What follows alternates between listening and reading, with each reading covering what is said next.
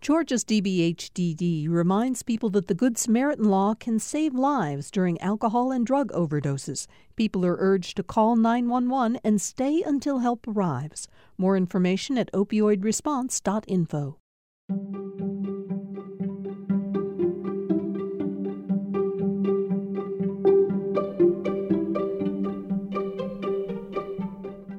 what I know about investigations is they're kind of like peeling back an onion.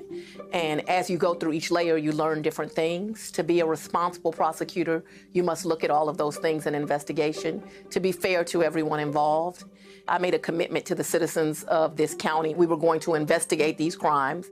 It's been almost exactly a year since Fani Willis announced her investigation into Donald Trump's attempted meddling in Georgia's 2020 election results. Now, Willis has been authorized to impanel a special grand jury. She's the Fulton County DA who's conducting that criminal probe of possible election interference by Mr. Trump and his associates as they tried to overturn his election loss in 2020. The grand jury allows her to subpoena witnesses and could ultimately lead to criminal charges against the former president. But what in the world is a local district attorney doing investigating a former president? This is Georgia Today. I'm Steve Fennessy, and I'm joined by Atlanta Journal Constitution reporter Tamar Hallerman. Hi, Tamar. Thanks for having me, Steve. Thanks for being here. So, for our listeners who don't live in Fulton County or might not be familiar with her, tell us a bit about Fani Willis, who's just barely a year now into her first term as DA. She was elected in 2020. She actually ended up defeating her former boss, Paul Howard. She'd worked as a prosecutor in the Fulton DA's office for almost 20 years. He was long seen as a controversial figure. Many prosecutors had left the Fulton DA's office to go work in other DA's offices in the region there were issues of sexual harassment or alleged sexual harassment in the office. And he also got in trouble for not disclosing that he was leading nonprofit groups that ended up getting some government grants. So he was certainly a wounded figure, and she actually wasn't challenged by a Republican. So she cruised into office in early 2021. Her history is really unique. She is the daughter of a Black Panther, right? A former Black Panther, yes, and a lawyer who ended up bringing her to the courtroom very often. And she kind of talked about you know, that legal bug kind of settling in very early. And she became really famous. She led the prosecution of uh, former Atlanta public school teachers and administrators who got caught up in the, the cheating scandal. That Atlanta public schools cheating scandal it's been 10 years since the GBI charged a group of educators, 11 educators convicted. And what was very interesting is she used a very unique statute in Georgia to successfully go after many of these teachers and, and administrators, these racketeering laws that, that had been set up in the 80s to go after mobsters. She really proved that she was creative and she really won a lot of respect for, for the work that she did. There were also plenty of people who said she went way too hard after these teachers and administrators who were just trying to do good work and teach kids. So when she beat Paul Howard, I mean, it's hard to overstate the significance of that. Paul Howard, he was an institution. He, I think he was. Uh, running for his seventh term or something. And then during that transition phase, I understand he didn't even talk to her. Yeah, exactly. And I think a lot of staffers were just on edge. Many people had left the office uh, over the, the kind of preceding years and there was this giant backlog of cases that that had been kind of piling up. You know Fani Willis believes a lot of it was due to mismanagement from Paul Howard. A lot of it was also due to the covid backlog. A lot of courts weren't meeting. There weren't grand juries meeting and handing out you know subpoenas and indictments and that sort of thing. And then on January 2nd, Donald Trump, who has lost the election to Joe Biden but is still in office, calls Georgia Secretary of State Brad Raffensperger and famously says, So, look, all I want to do is this I just want to find uh, 11,780 votes. One more vote than Biden's margin of victory here. And right after she took over the DA's office, that she announced an investigation into Donald Trump's attempts to change the election result. Help me understand how is that the purview of a local DA and not, say, some federal or state agency? Well, she would argue, first of all, all of the offices of state government are located in Fulton County. So, of course, the state capitol, um, the offices of the Secretary of State, the Attorney General, you know, all the other offices with jurisdiction over this issue had potential conflicts. So, of course, Secretary of State Brad Raffensperger was called by Donald Trump. He was called by Senator Lindsey Graham from South Carolina, uh, which is another issue that, that Fani Willis is looking into. Of course, there's Attorney General Chris Carr, who also received a phone call from Donald Trump, as did Governor Kemp. So, there were many offices that, that could have had jurisdiction to, to look into this issue, but who could be potential witnesses in this case. So, in her eyes, DA Willis thinks she's the only one who's kind of untouched by this and the only person who can really look at this objectively. What is it about those calls that were made to various state officials that rises to the potential level of criminality? when she announced this in this investigation in February 2021, she did this in a series of letters that she sent to, to Governor Kemp, Lieutenant Governor Geoff Duncans, Attorney General Chris Carr, Secretary of State Raffensperger. She's asking them to preserve documents related to this case, but she also kind of lays out the state laws that she thinks could have been broken here. She mentions solicitation to commit election fraud, false statements to state and local government bodies, conspiracy, racketeering, violation of oath of office, and any involvement in threats related to administration of Georgia's elections. And and from that, we've kind of been able to infer some of the events that she might be looking at. You know, there's also testimony that Trump's lawyer Rudy Giuliani gave to Georgia senators after the election where he was kind of urging them to take really extraordinary action when it came to certifying the election results. Since then, we've also learned that she might be looking into the resignation of, of BJ Pak, the former U.S. Attorney for Atlanta and Northern Georgia, who seems to have resigned under pressure from President Trump. He also received a call from the White House, and his his resignation came almost immediately after that call. BJ Pak resigned as U.S. Attorney after President Trump called him a, quote, never Trumper. In his resignation letter, Pak cited, quote, unforeseen circumstances. And so those are at least five or six different things that, that she may be looking into. Amid all of these potential crimes that you uh, just listed, I want to focus specifically for a minute on, on racketeering because I think that a lot of people, including me, don't really understand what's involved there. But when we're talking about something that isn't, you know, quote unquote organized crime, what do we mean when we say racketeering? Sure. Uh, we're talking about multiple individuals who are kind of acting toward a single goal.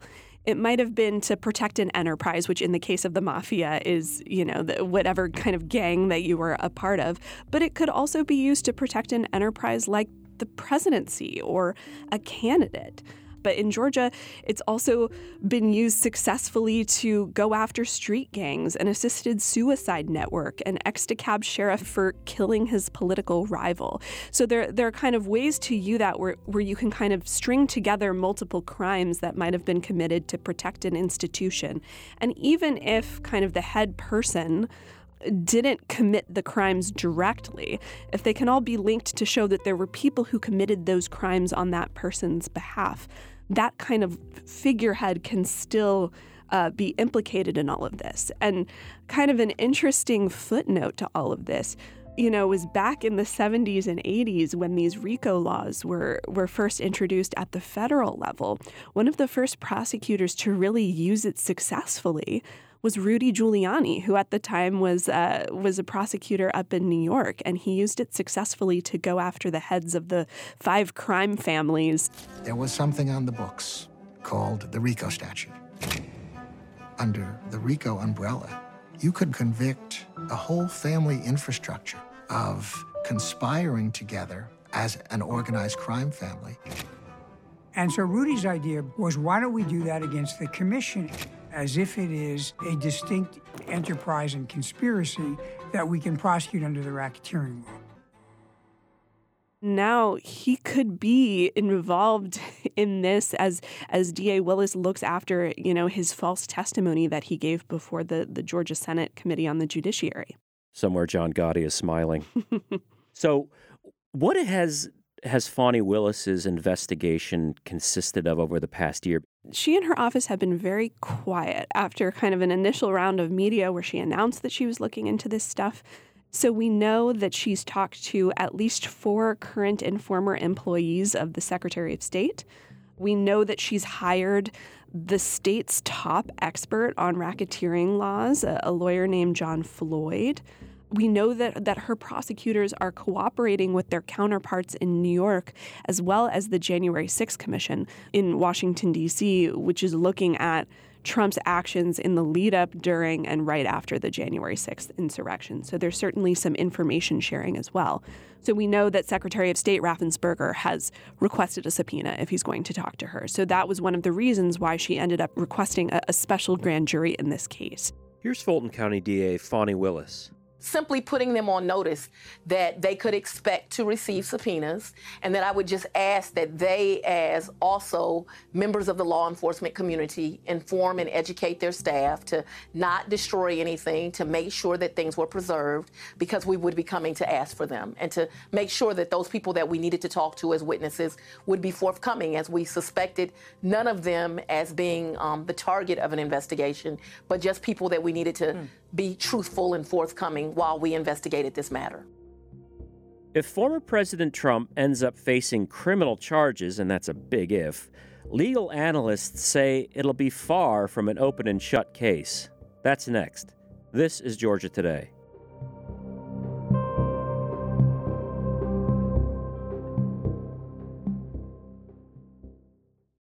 If you like hearing the news from around the state here on Georgia Today, You'll probably like hearing how Georgia's agriculture economy feeds the country and the world on A Fork in the Road.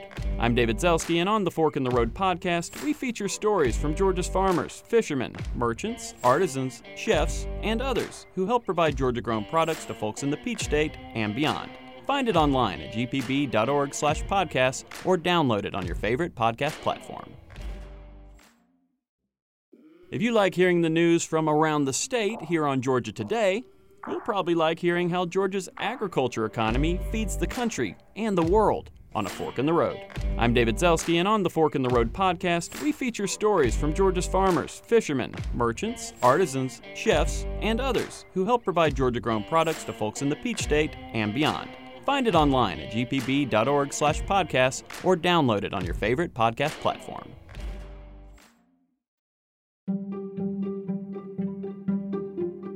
Welcome back to Georgia Today. I'm Steve Fennessy.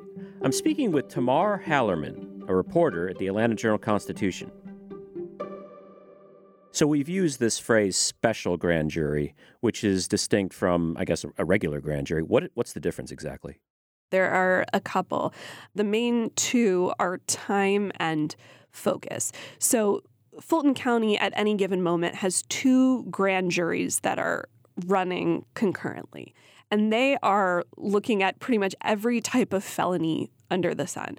You know, they're hearing murder cases, kidnapping, and they might be hearing dozens on any given day that they're meeting. And of course, the grand jury hears evidence from the prosecutor, and if there's substantial and sufficient evidence, they're the ones who issue an indictment against a defendant. And subpoenas as well. And so they're hearing a bajillion issues, and they're also rotated off after two months. And so you have a new group of jurors who start every two months. A special grand jury is different in that they meet longer than two months. In the case of this, this special grand jury that Fani Willis was granted, they're going to meet for a year. And they're also going to be singularly focused on this Trump case which a lot of the attorneys I've been talking to outside of the DA's office have mentioned this is advantageous because, first of all, this case is just so complicated and it's so novel.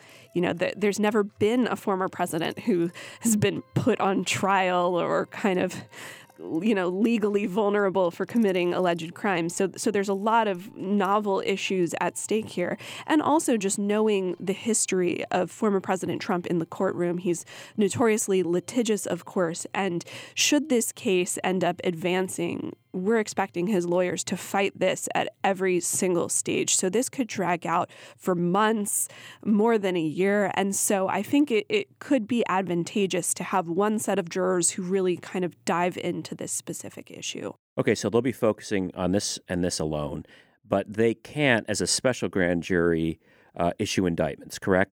Exactly. They can issue subpoenas, they have some investigative powers, but they cannot issue indictments. And what's going to happen is at the end of their term, whenever that may be, they're going to issue a report to the judge, uh, the Fulton County judge overseeing them, recommending a course of action. So if prosecutors ultimately do want to seek an indictment, they'll have to go back to one of those two concurrent regular grand juries to seek that out.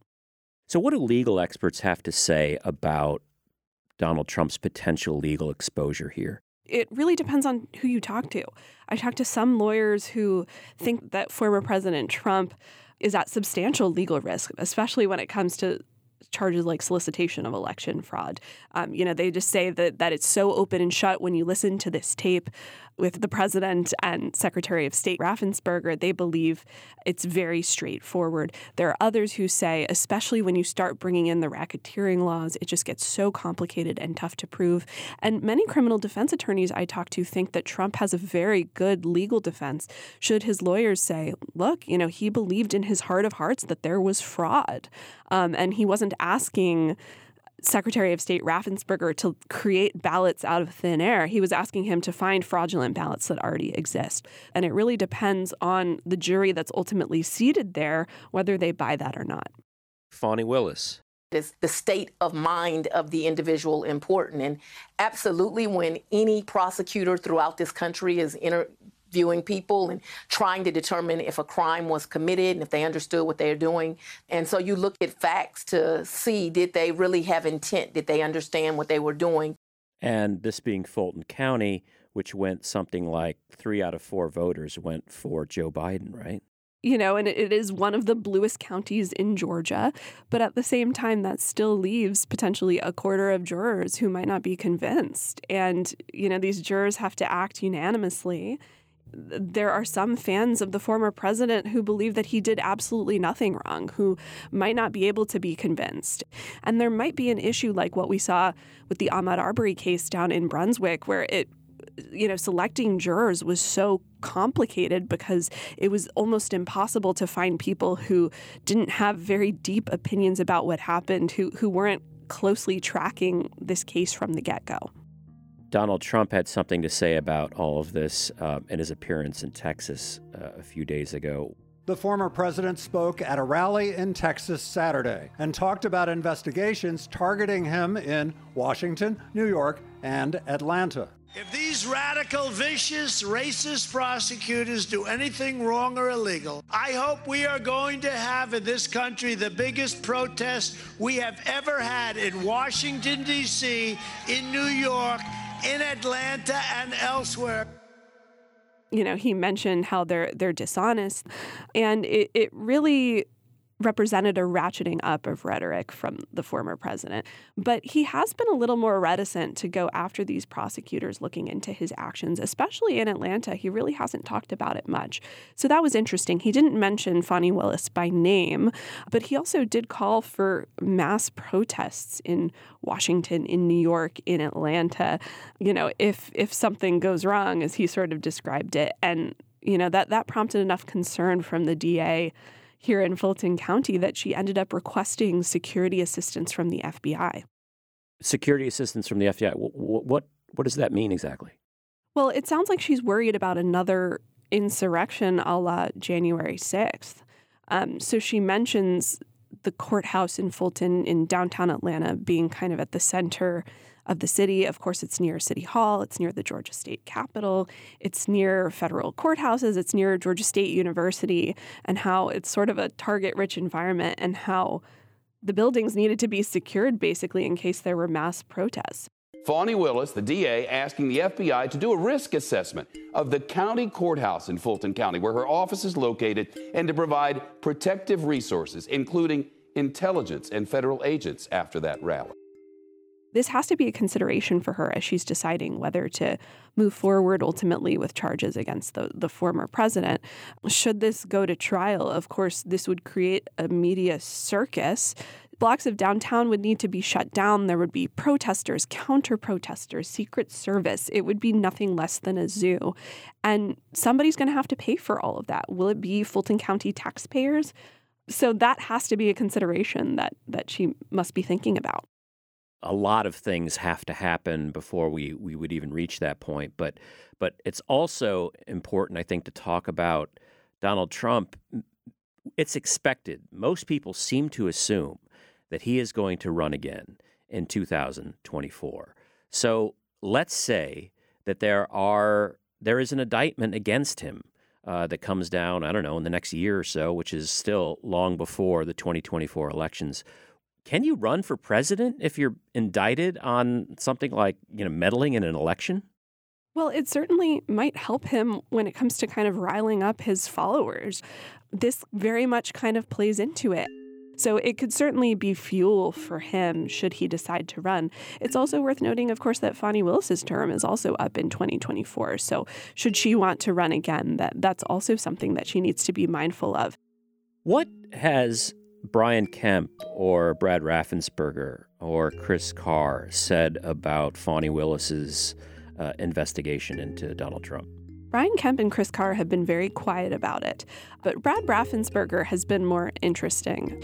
He he said that he wants to see a subpoena before he's willing to go in and talk to investigators. He actually said that publicly.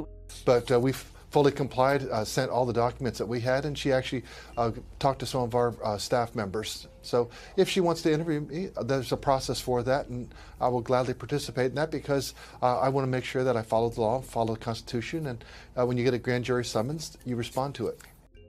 In his eyes, his office has been extremely cooperative with prosecutors and handed over information willingly.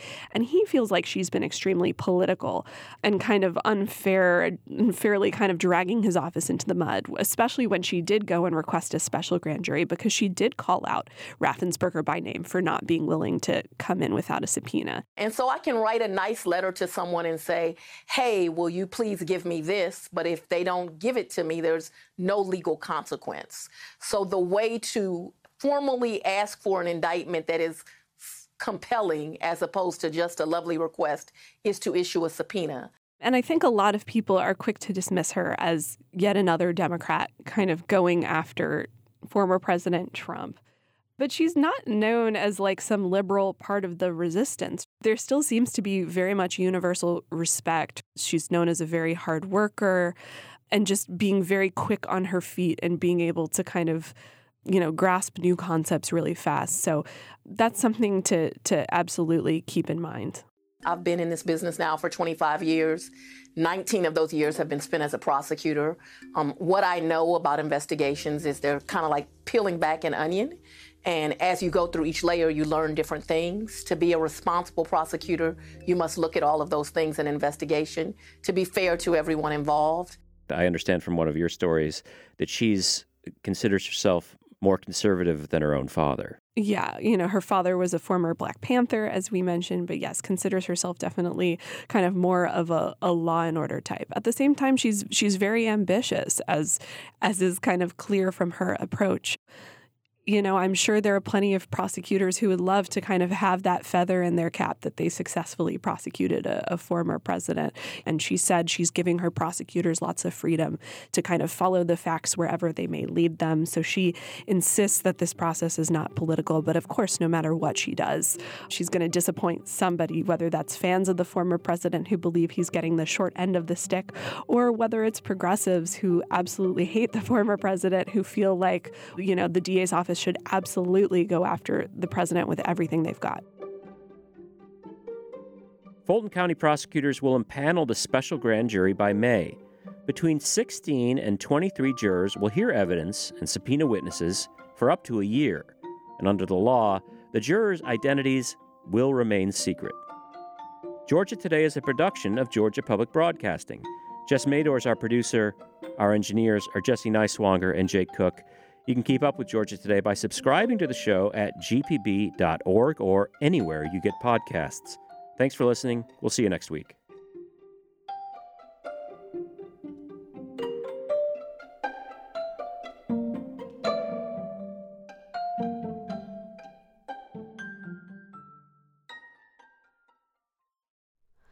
Hi, it's Terry Gross, the host of Fresh Air. We bring you in depth, long form interviews with actors, directors, musicians, authors, journalists, and more. Listen to our Peabody Award winning Fresh Air podcast from WHYY and NPR.